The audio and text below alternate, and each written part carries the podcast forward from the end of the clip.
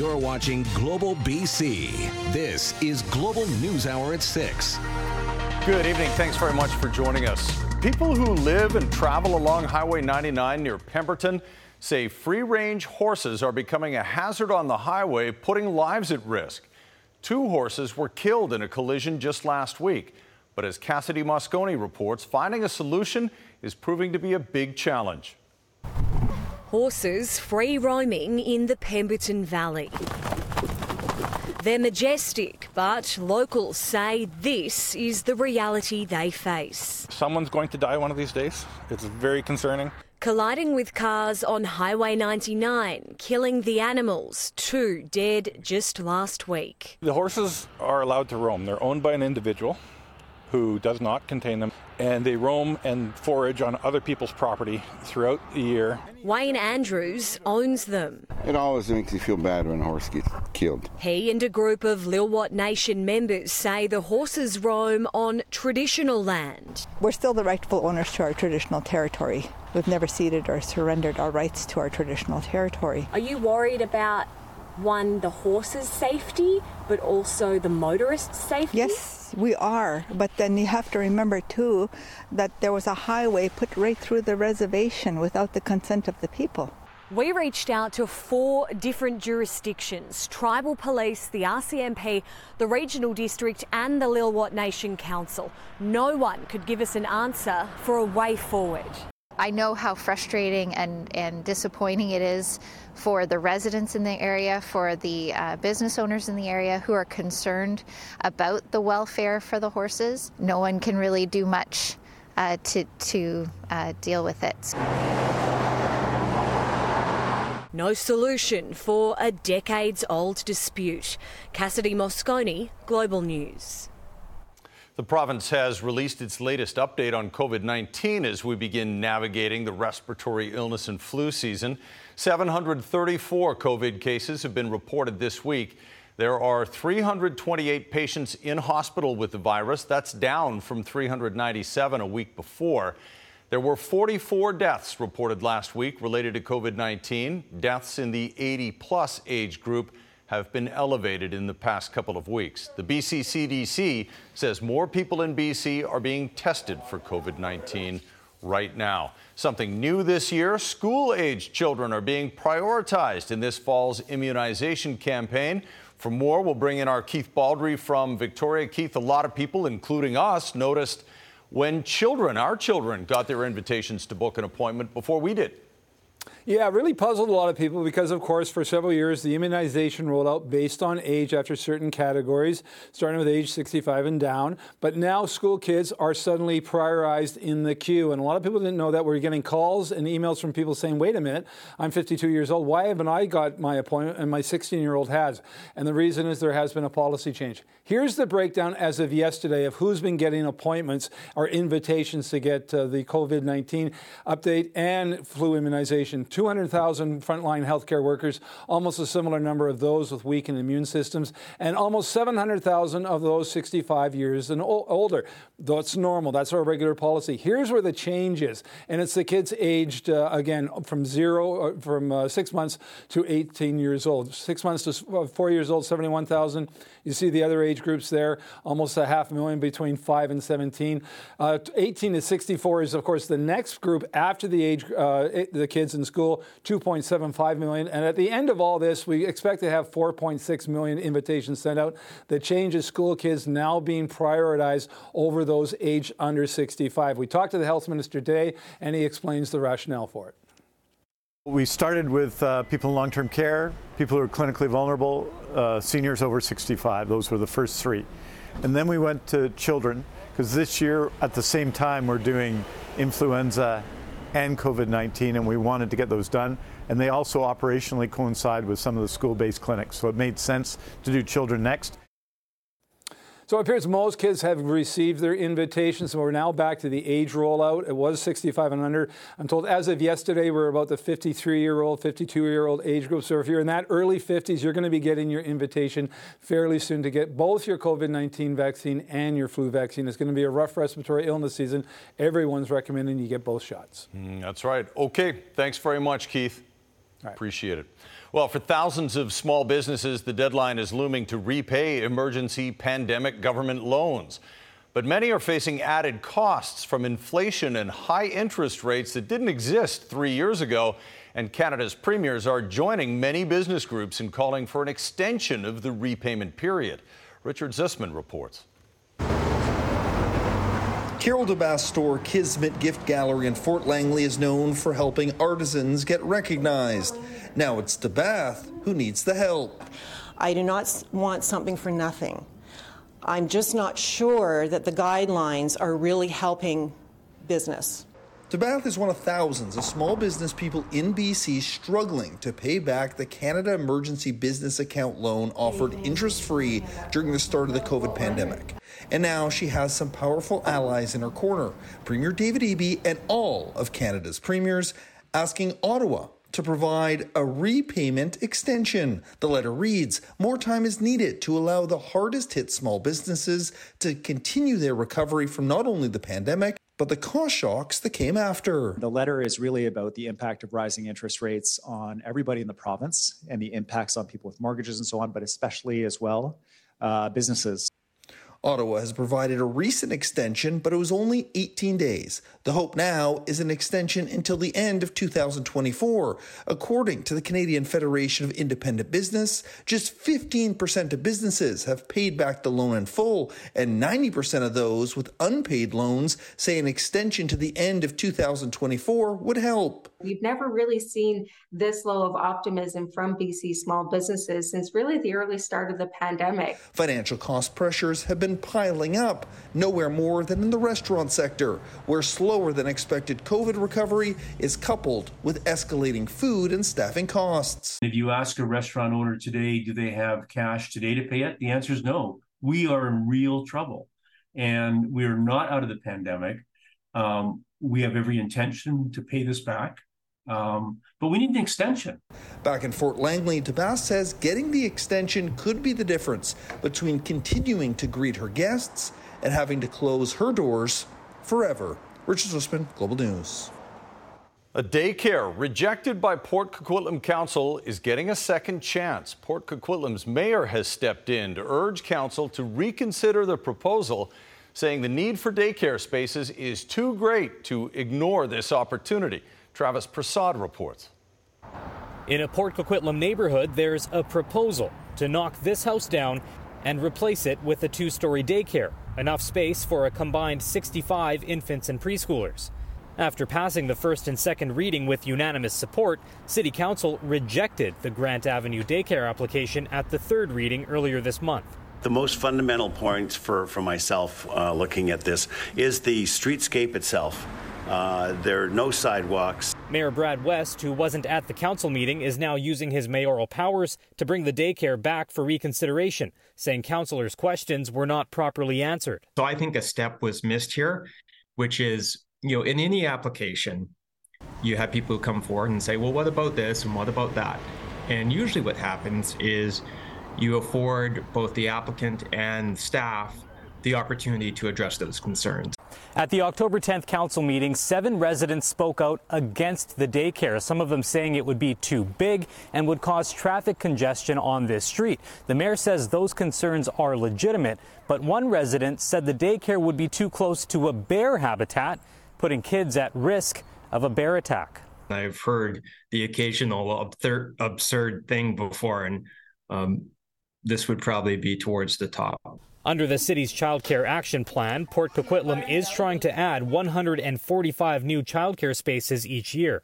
I'm very much appreciative of uh, Mayor Brad West reconsidering this. I believe he and I know through uh, their child care needs assessment that daycare within Port Coquitlam is definitely needed, especially infant toddler space. We don't currently have plans to uh, interfere or intervene in municipal decisions but I do want to encourage all municipalities uh, to really look at these applications when they come forward. City Council will reconsider the daycare application this Tuesday. Travis Prasad, Global News. If you're planning to visit Stanley Park in the next few weeks, we have some closures you should know about. Until November 3rd, there will be intermittent closures along Stanley Park Drive and Pipeline Road. Parts of the tunnel and Tisdall Walk trails and the seawall will also be shut down. The closures will allow crews to safely take down hundreds of trees killed by an infestation of looper moths. Have resulted in a few trees in you know becoming stressed. Some trees have obviously died, um, and I think the overwhelming concern is that these trees they do present a a risk, right, towards a failure, towards a public paths, main roads, um, etc. Right. So I think a great effort is being made uh, to mitigate that risk. It's estimated that about a quarter of the trees in the park have been negatively impacted by the moths and consecutive years of drought conditions as well. It is the final day of Variety Week here at Global BC, and the need for variety grants has never been greater. Kids across BC need the help of Variety. But that's only possible with your donations. The grants provide life altering equipment and therapies for families who usually have exhausted all other funding options. So we want to help at least 600 kids by the end of Variety Week. So if you can, please call the number on your screen now. And as we get closer to that 600 kid total, we want to thank all of our generous donors like Prashnil Naidu from Surrey and Louise Stein from Terrace. Thank you so much for those donations. And tonight, thanks especially to Buy Low Foods. Your dollars are going to have twice the impact because they're matching. The need for support has never been greater, so please donate now. Vancouver grows up, allowing wine sales in grocery stores. But if you're hoping for the American style bargains and selection, well, industry experts say you're bound to be disappointed. That's next on the News Hour. Stunning victory for a Vernon ultra athlete who keeps proving she is among the world's toughest. Her story later on the news hour. And game over for one of the greatest athletes Canada has ever produced. Why soccer star Christine Sinclair is hanging up her cleats for good a little later in sports. Right now, though, the city of Vancouver has changed its bylaws to allow wine on the shelves of bigger grocery stores. But as Kristen Robinson reports, don't expect to see your favorite vintage in a lot more stores anytime soon. You can grab non alcoholic beverages, but no wine in Vancouver supermarkets. City Council wants to change that, approving bylaw amendments to allow the sale of wine on shelves in grocery stores larger than 10,000 square feet with provincial wine store licenses. We're getting the sense that the public is really eager to see this. Grocery stores in Ontario, Quebec, Alberta, and at least 40 U.S. states sell wine. In Calgary and Edmonton, you can buy a bottle at 7 Eleven. Oh! Eight years ago, this Surrey Save on Foods became the first BC grocery store to offer wine on its shelves. Since 2015, the City of Vancouver says the province has issued 33 grocery wine store licenses in 20 municipalities, but there's a freeze on new licenses. So an existing license holder would need to relocate a license to a grocery store in Vancouver. It's not going to work out the way consumers think at all. But at the end of the day, this is going to have a very marginal impact, only a couple of stores at most. The only people who want these licenses are grocery stores that are currently making record profits off the backs of British Columbians. There is, in the longer term, uh, an opportunity for the province to increase the number of li- licenses to allow for wine on grocery store shelves. Public Safety Minister Mike Farnworth is responsible for the Liquor and Cannabis Regulation Branch. He was unavailable Friday. The province says grocery store wine licenses are limited due to a government imposed freeze on liquor retail stores, including special wine stores. And new applications are not being accepted. There's no reason that we need to help gro- grocery stores retail wine, particularly when you ask yourself, is it difficult to get a bottle of wine in British Columbia right now? I think the answer is obviously no. With 200 government liquor stores and 670 private liquor stores in BC, Industry experts say there's no extra demand. For me, in my uh, perspective, this was really a waste of time. They should look at what, what can we do to make the industry better. And uh, so far, I haven't seen that. Save on Foods, meantime, says it will look for opportunities where it makes sense to sell BC wine in its Vancouver stores. Kristen Robinson, Global News. Just ahead, the diplomatic disaster that's hurting BC residents. It was almost like a bombshell how Canada's dispute with India is making life very difficult for many families who travel back and forth. And Surrey City Council makes a push for the first bus rapid transit in the region, how it could speed up the commute along the busiest corridors. It's busy on all three downtown bridges right now with backups northbound on Burrard and Granville Street Bridge and southbound at the south end of the Cambie Street Bridge. Kirmac Collision and Auto Glass's newest location is in Vancouver on Southwest Marine Drive, conveniently located between Cambie and Oak. Kirmac, the most trusted name in collision repair for 50 years. I'm Trish Jewison in the Global Traffic Center.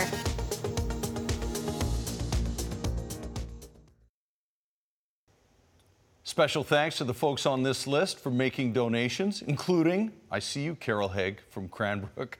Thank you very much for making a difference in a child's life. Join that list if you can. Take advantage of Buy Low's matching donation throughout the news hour tonight, up to $100,000. Every gift matters, and we'll make sure that Variety can say yes to more kids on their wait list, which continues to grow. So please call now if you can. All right, Vancouver police say one of the two men hurt in a shooting last month has now died. Just after midnight, September 10th, police were called to Victoria Drive and East 28th Avenue after shots were fired. Two men were taken to hospital in serious condition, and then on Monday morning, 35 year old Zuho Rudden Mansouri died from his injuries. The second victim is recovering. A man was arrested in connection to the case on Wednesday, but at this point, no charges have been laid. Mansouri's death is Vancouver's 13th homicide of the year. RCMP in Alberta think a young woman who's been missing since August might be in BC. 23 year old Jasmine Laboucan was last seen in Grande Prairie on August 26th. She's 5 feet 9 inches tall with black hair. Laboucan has connections in Surrey and Kelowna, so if you have any information about where she might be, you're asked to call Grande Prairie RCMP or your local police detachment. The city of Surrey says it should be the first in Metro Vancouver to get the next stage of public transportation. As Janet Brown reports, it wants bus rapid transit down one of its busiest corridors.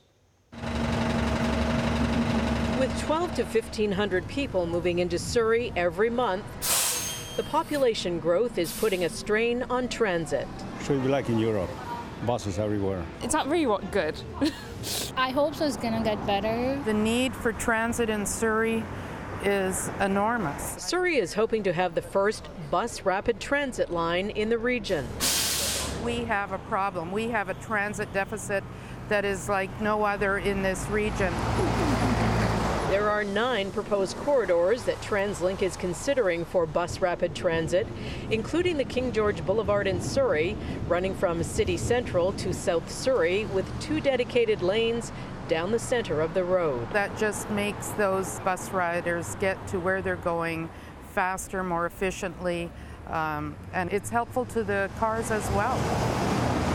TransLink says bus rapid transit is defined by three key features high capacity fleet and high frequency service, dedicated lanes with transit signal priority, and stations with amenities like real time information displays. I think that makes a lot of sense, especially since there's so many people in Surrey who rely on transit. That's the kind of thing that can that can like improve traffic and improve um, like ability to commute. The Surrey Board of Trade says Surrey, with its population growth, has been left behind in recent years when it comes to transportation improvements. Transit is the worst in Surrey. And Huberman says bus rapid transit could make way for innovative transportation technology in future, such as light rail transit. Right now, it's uh, bus rapid transit. That's what's on the table. That's what we can afford.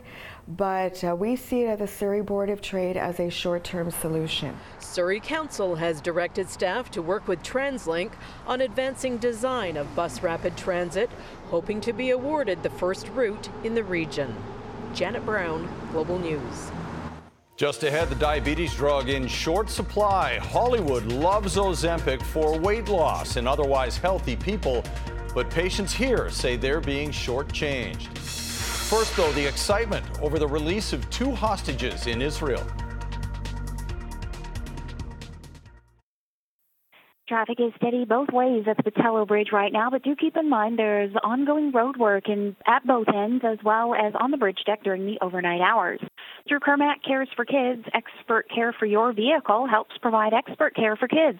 Kirmac is celebrating 50 years of collision and auto glass services. Choose the best. I'm Trish Jewison in the Global Traffic Center. Nearly two weeks after the deadly October 7th attack by Hamas in Israel, two hostages have been released. U.S. President Joe Biden says an American woman and her teenage daughter, Judith and Natalie Raanan, were released following talks between Israel, the U.S., and Hamas, brokered by Qatar. The Raanans were visiting Israel from Chicago when they were captured in the attack. The Israeli military says more than 200 people are still being held as hostages by Hamas. Efforts continue today to remove Canadians from the Gaza Strip. Global Affairs says to date, close to 1,600 Canadians have been evacuated from Israel on 16 flights, and more flights are planned for this weekend.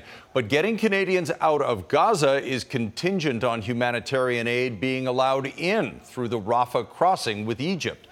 At the moment, there are approximately 430 Canadians, permanent residents, and their families in the Gaza Strip. Global Affairs says they are encouraging, or there are encouraging signs that the border with Egypt could open up soon to allow humanitarian aid in and foreign nationals out. When it does, we are ready to uh, be able to receive Canadians and their family members. Uh, on uh, on the Egyptian side and to facilitate their return to Canada. So our mission is completely mobilized to be ready to do that. Global Affairs says at this point there are no reports of any Canadian deaths in Gaza. Efforts are also underway to evacuate Canadians from nearby Lebanon.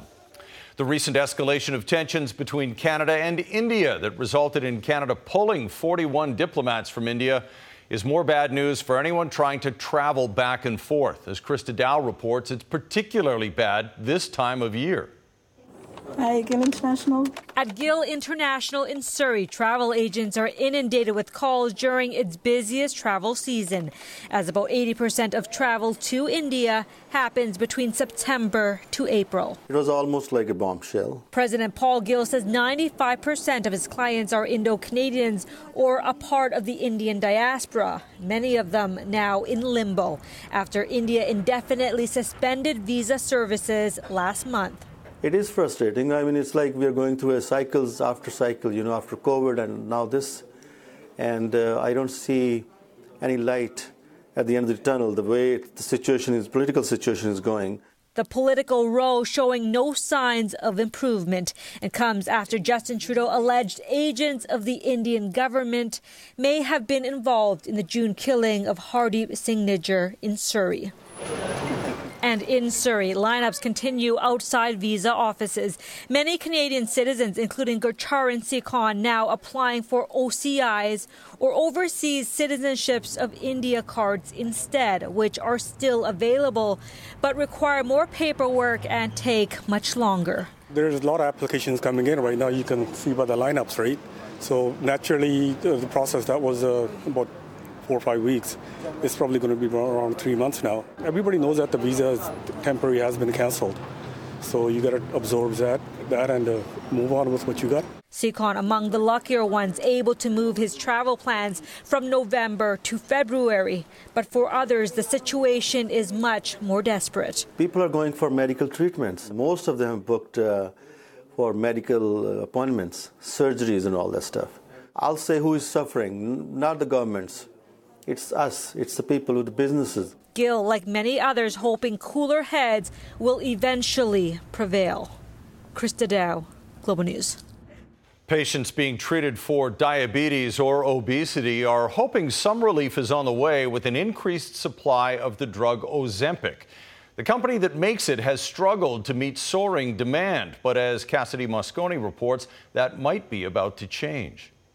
It's been branded as Hollywood's wonder weight loss drug, but for diabetics, Ozempic is much more than that.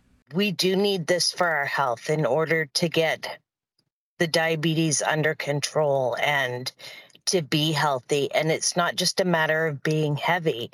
Um, and it's not a matter of eating too much sugar. This is a disease.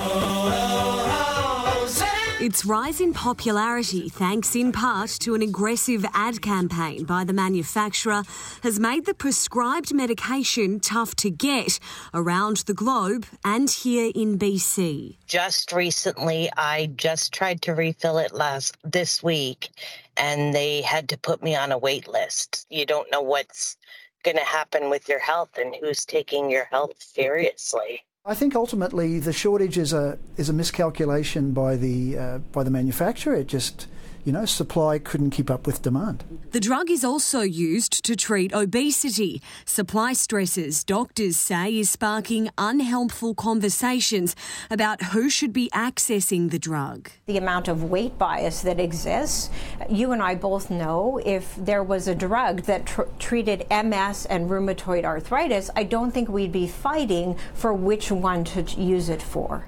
Pharmacies around Vancouver tell me they are being inundated with requests for Ozempic, but the good news is suppliers say the shortfall might be over soon. I'm being interviewed as we speak. What's the update? Oh, uh, well, we have uh, Ozempic arriving um, routinely this week. We're starting to see it back in pharmacies. Uh, we're seeing patients get called in that were on the waiting list, so it's moving through moving from wholesale to pharmacies and into patients' hands. Cassidy Mosconi, Global News. This morning, during Variety Week, we introduced you to Callum, a 10 year old boy being helped by Variety with tutoring. Well, Callum's brother, Ronan, is also neurodiverse. He has autism and is nonverbal. Variety supports more than both of those boys, they support the entire family. So please call 310 Kids and donate to help kids like Callum and Ronan. Take a look. Well, it's a full time job. That's why I can't work. Even just all the managing, the scheduling, and the timing of everything, getting everybody to different places, and it's definitely it's a lot of work. it's tiring. For a family coping with one child who has complex needs, life can be challenging. But when two children in the same household have neurodivergent conditions, everyday life can be daunting. 10 year old Callum has ADHD, anxiety, and a learning disability, while 8 year old Ronan has autism, global developmental delay, and is nonverbal. Both require extensive therapies to help them succeed. That's great. The current healthcare crisis in BC extends beyond doctor shortages and hospital wait times. Private practitioners have long wait lists as well. And without enough funding, charities like Variety may not be able to approve every grant for crucial equipment or services for families in need. Ronan was on our wait list for quite a while. Um, we had a spot for him last summer, for example, and we offered the parents a spot, and they needed to turn it down because they just couldn't pay for it, because they actually didn't have variety funding set up yet. This year, Variety was able to provide the crucial funding for Ronan's OT. But there are many children out there who are still waiting, and not just for one service. Children with neurodivergent conditions need as much help as they can get. Ronan needs weekly therapy sessions. And um, he doesn't just only need OT, he needs speech therapy, he needs behavior consulting. Uh, he can benefit from a variety of more therapies like music therapy, counseling. Um, so for a family, that's unaffordable. It just doesn't work. And for Ronan's family, things are even more complicated and more expensive because both of their sons require multiple therapies. These boys need constant support, support you can help provide through your donation to Variety. If we didn't have Variety, I don't think the boys would be managing very well in their day to day. They definitely wouldn't be able to um, uh, interact with the kids at school and even just sit in a classroom and, and just be a regular kid. I don't think they'd be able to do any of those things. Good job, Ronan is right. And you can help support families like Ronan and Callum's with every donation to Variety. Every donation can help a child with tutoring, counseling, or occupational therapy. And remember, during tonight's news hour, Buy Low Foods is matching donations. So please call now. We want to reach that 600 child mark, and we know we can do it together. Thanks to everybody who has given this week. Coming up, the Vernon woman who just set a new standard for human endurance. The grueling ultramarathon she just won with distances so great it took nearly a month to complete it. And the end of an era in Canadian soccer, the transcendent talent and influence of retiring superstar Christine Sinclair. From protecting small business gems to outing big business bullies. If it matters to consumers, it matters to investigative reporter Anne Drewa. Consumer Matters with Anne Drewa on Global News. Variety Week is wrapping up quickly, and uh, when you give today, your donation is going to be doubled by Buy Low Food. So every gift matters, no matter how small, and your donation will go twice as far for kids in BC if you give tonight. But we need you to help. So thanks to Richard Chang, who I see on the list. He's from Vancouver. He did it. Please donate to Variety now because all kids deserve the chance to thrive, and we can help them if you give. All right, there's Christy with a look at the weather, and the atmospheric river has waned quite a bit now, Christy. Yeah, it was sure great, the impact of it, bringing those uh, drought levels down all across the South Coast. But I have to admit, it was nice to have a dry day today, Chris. And uh, for all the kids that were out for the province wide uh, Pro D Day, that was helpful. Cloud cover, though, across the region. And we certainly saw that today, but we're under a very mild air mass. Here's a look at the daytime highs. Look at Osoyoos 19, 18 in Kelowna. Typical for this time of year in Kelowna would be 10. So that's well above seasonal for this time of year. It's mild along the coast, but we're not seen as drastic of a deviation from normal as they are in the interior regions. A big change, though, on the way this week. Here's a quick look at what we're expecting. So, as we head into next week, we're going to see a drop in temperatures. So, that means, yes, the snowfall is potential for the mountain passes. By the way, as of October 1st, you are required to have snow tires traveling the mountain passes across southern BC. So, by Tuesday, with moisture shifting in, be aware of that. But this is even as of lower elevations. So, Kelowna, Kamloops, all of those areas areas that could be the potential for the first lower elevation snowfall late Wednesday into Thursday. Stay tuned. It's still days away and we'll refine the timing, but a heads up on that. For tomorrow, though, cloud cover, slight chance of a shower, but otherwise, we're watching snowfall potential late tomorrow into our Sunday for the BC Peace River area. Otherwise, we will see sunshine across the province. So there you go. We'll see certainly cloud cover across southern BC and a slight chance of a sprinkle, but overall, the region will be dry. Temperatures will drop a little bit tomorrow, though. We'll see a high of 13 degrees in through Metro Vancouver, away from the water up to 16 degrees. And uh, more sunshine on Sunday. In fact, by afternoon on Sunday, I'm expecting more sunshine sunshine. And Monday, we'll see a little bit more cloud cover. All right, Chris, tonight's Centra Windows weather window comes to you from mm. comes to us from Penticton. This is uh, Dennis's shot of one of the vineyards as it changes color. I actually haven't seen a shot like that before. I thought it was quite stunning. Thanks, Dennis, for that one. Looks great. Before the snow flies potentially out there. Yeah. In the next little while. Thanks. Yeah, thanks very much for that, Christy, and thanks, Dennis, for sending it in. All right, check this out. A Vernon woman has come out on top in an almost unbelievable test of human endurance. That is Shanda Hill crossing the finish line in San Felipe, Mexico to claim the Deca Ultra Tri crown. She swam, get this, 76 kilometers. She biked 3,600 kilometers and then ran 844 kilometers over 26 days to win the race. Hill was one of just six athletes who even attempted the challenge, and only three of them finished.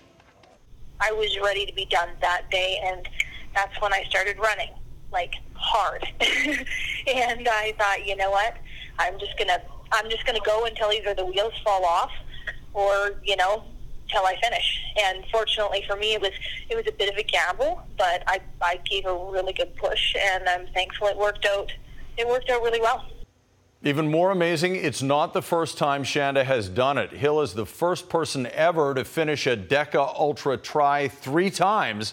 And she also now holds the female world record for the most long distance triathlons completed in a calendar year. Congratulations, Shanda. You are an inspiration to all of us. Uh, okay, here's Squire with a look ahead to sports. That is incredible. It's amazing. How much sleep would you need after a race like that? Like, I'll give you a call in a week. I just got to get some rest. Here. Maybe more. Uh, okay, so like any player would be, Vasily Podkolzin wasn't all that happy when he was told by Rick Tocchet he was going to start the season in the minors. Yeah, it's, it's, it's always hard to take, but like whatever I can do right now is just working. But he has two goals in two games with Abbotsford, who are opening up their home season tonight, and he has very specific instructions on what he has to do to get back down the freeway to Vancouver. Hmm. Well, let's hope he follows them. Also tonight, satellite debris.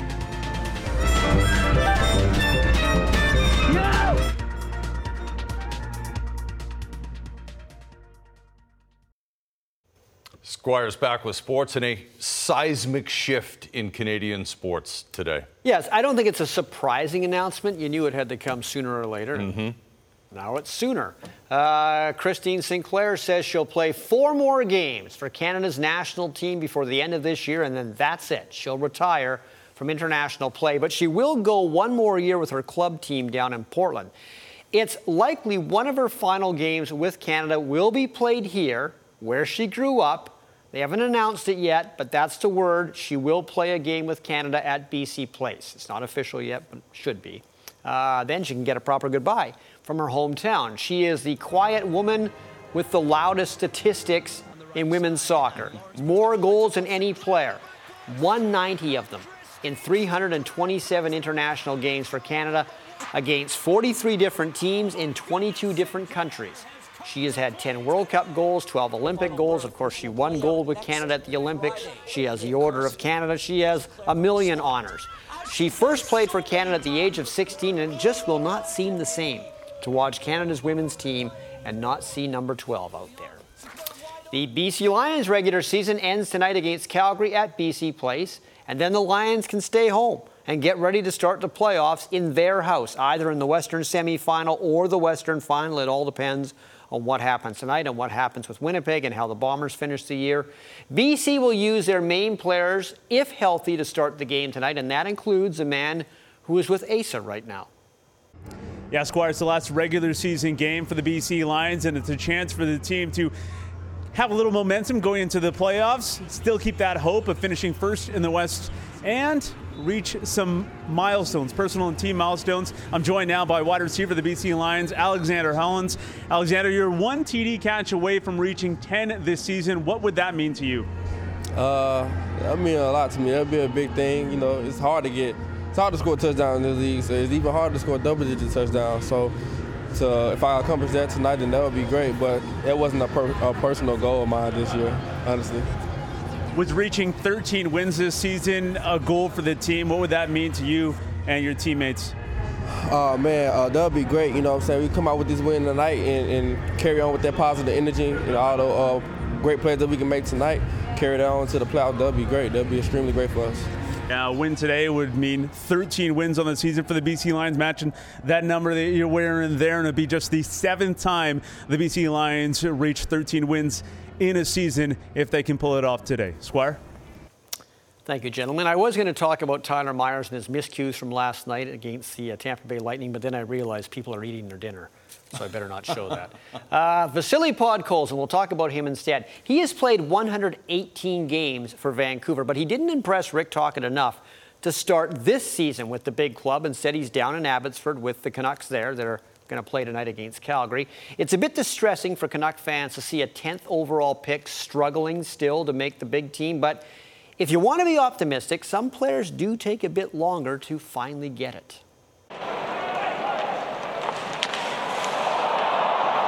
Vasily Podkolzin scored twice in Abbotsford's opening game of the season, so that's a positive start for a guy who got sent down to the minors with very specific directions on how to make his way back to the NHL. When he's at his best, he's driving with the puck. Uh, he's winning battles. He's physical. He's he's taking pucks to the net. He's got a skill set that transfers, in my opinion, to uh, winning at the next level. The production is great, but only if it's attached to a style of play that will transfer to the next level. I had a meeting uh, with uh, Talk. You have to play on right hockey. You have to do right things, and uh, result will, will, come. And I think, yeah, yeah, just uh, keep keep shooting, keep scoring, and uh, hopefully everything will be okay. Podkolzin has been playing alongside Sheldon Dries, who spent the entire year in the NHL with the Big Canucks last season. So that helps having a settling veteran presence to make sure Podkolzin develops the right habits. It's grinding each day, and things aren't always going to go your way in this game. And um, it's kind of digging yourself out of that hole. And Podsy has a great attitude. I have no uh, no worries about him whatsoever. Ratu. Nice feedback. Podkolzin in, scores! One thing Tocchet wants Podkolzin to work on is his on ice vision, being able to read the ice so that he's in the right position to make plays. It doesn't mean you're going to make the perfect read every time, but if you're decisive and aggressive, then typically it works out. And when it doesn't work out, it's the type of mistake you can recover from. It's easy to forget Podkolzin is only 22. He's got just 118 NHL games under his belt. What came naturally for him as a kid is taking some time in the pro game in North America. Like I would like to say, there's different hockey here, and like uh, guys did different things a little bit. A lot of hits, a lot of good plays here, and yeah, just uh, I feel good. Uh, I feel good on the ice, and I'm ready to go. So it's uh, it's up to it's up to me. There you go. Saying the right things. Thanks, Squire. We'll be back with satellite debris next.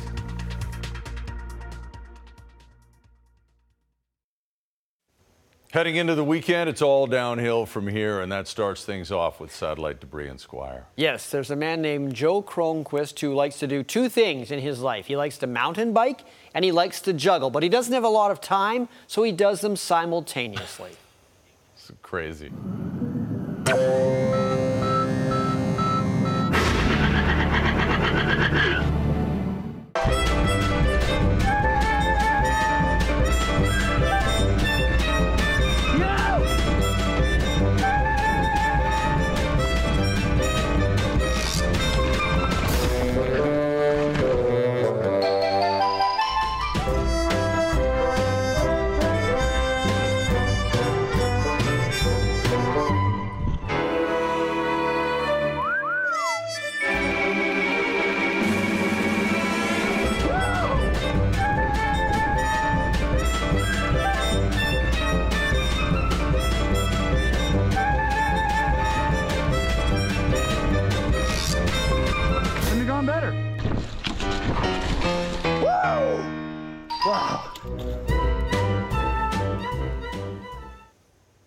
That's tense just watching him do that. Good inner ear. Good Yep. balance. Uh, okay, a couple here, one from Geico and one uh, very cute from Volkswagen. This house, it really has it all. Yeah, but a neighbor, he's a little opinionated. Next on Golf Dad. Sterank one! I think I'll make me a big salad. Sterank two! At least Geico makes it easy to bundle our home and car insurance. Strike three! What are you talking about? That's a cute shirt. You need glasses, pal. That's it. You're out of here. For bundling made easy, go to geico.com. He's done this to me before.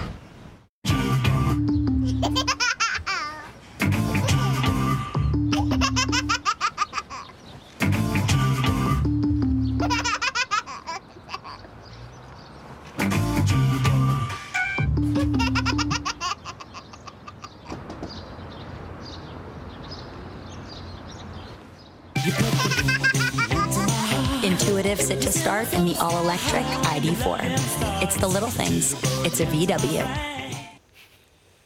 See, I told you it was cute. Very cute. I think we have time for one more. This one uh, from over the pond in the UK.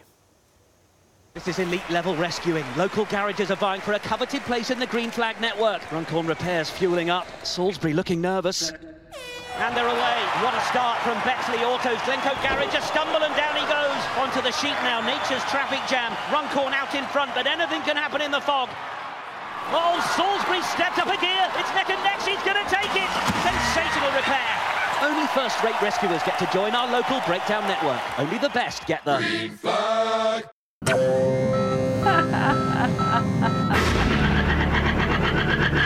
I All like right, celebrating that last with the one oil. was my favorite. Yeah. Yeah, that right. That last one was black oil everywhere. Uh, hey, listen, reasons to celebrate, not just the end of the week, but uh, on Monday, when we started Variety Week on Global BC, there were hundreds of kids waiting for the vital equipment and services that they need. And now, thanks to our generous donors and viewers, Variety can help 559 of those kids. We are so Yes. close to the goal of 600 kids. The phone lines, though, will remind you, will be open all weekend.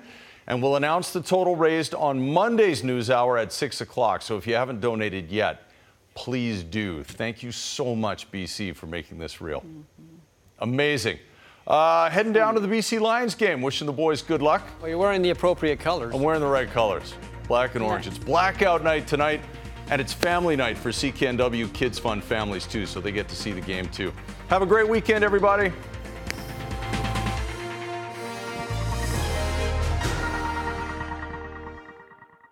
For most of us, crime is something we see on the news. We never think it could happen to us until it does. Loved ones are gone, and for the survivors, the scars will never heal. I'm Nancy Hixt, a senior crime reporter for Global News. And on this season of Crime Beat, I'll take you inside some of the most serious crime stories I've covered. Season 6 of Crime Beat is available now on Spotify, Apple Podcasts, Amazon Music, and all podcast platforms.